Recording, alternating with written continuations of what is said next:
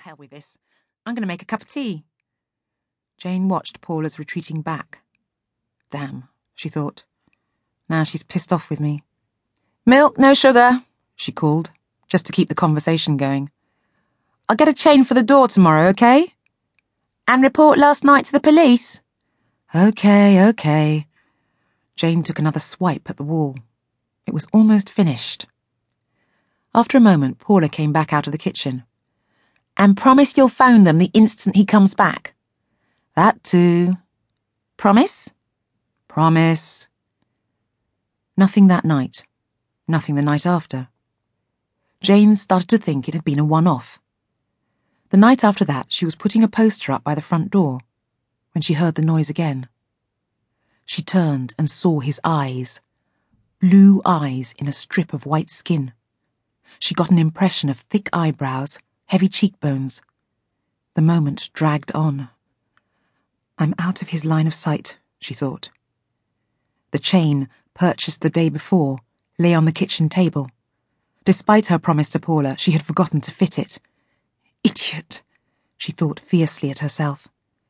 She heard him say something, but the door muffled the sound. It was enough to break the spell, though. Fuck off, you bastard! she shouted, and was pleased at how strong her voice sounded. The letterbox swung shut. She reached for the phone and punched 999, was appalled at how long it took first to get an answer, then to be put through. What do I say? she wondered as she waited. Please, Someone just came and looked through my letterbox, but he's gone now, so it's all right. I think someone is trying to break into my flat, she said when they would let her. She listened numbly as the police telephonist told her someone would be there soon, that she must not let anyone in. She stood by the door until the police arrived.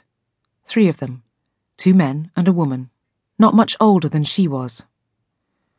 Not much we can do without a description, love, one of the men said. Once you've got the chain fitted, you could try opening the door to get a look at him, said the other. Sure, Jane thought. Sure. If you could keep him talking for a while, we might have a chance to get here before he goes, said the first man. The main thing is to keep calm and not do anything that might make him angry. I don't want to frighten you, but if he decides to hang about. Christ, that never even occurred to me. Jane made a conscious effort to unclench her fists noting the sharp look the woman gave him. We'll catch him sooner or later, love, the woman said. We've got a very strong presence on this estate. Just give us time. That night, she dreamed of him. His eyes, caught by the moonlight, stared out of the darkness at her. Giant shadows jumped on the green walls behind him as he came towards her. Light glinted on the knife he carried. Her foot slid on the stair and she fell, twisting towards him. His mouth opened and he started to speak, but she knew she must not listen. Her scream cut the night. She woke, trembling and sweating, and did not sleep again. Jane slept late the next day. When she did get up, she was gritty eyed and irritable. She wandered from room to room in the flat as if it were a cage. She couldn't bring herself to do any more painting or unpacking, and she knew she ought to fit the chain on the door she ended up slumped in the sofa, drinking cup after cup of tea. All her energy had gone.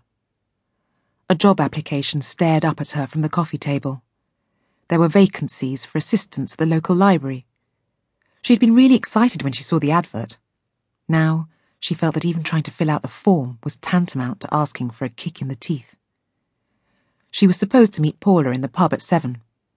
She thought about calling her to cancel but she knew it would lead to an argument. Paula would ask about the chain. She knew it. She hauled herself up and forced herself to fit it. It took far longer than she had expected, what with trying to line the two halves of it up and sorting out the right screws. Oh, sod this, she muttered, then wondered if he were on the other side of the door listening. She did get it done in the end, and immediately felt much more secure. At least the door was the only way into the flat. She grinned. She'd make it a fortress if she had to. The hallway outside was empty. Jane shivered as she fumbled to double lock her door. The fluorescent light cast harsh, multiple shadows on the institutional green walls.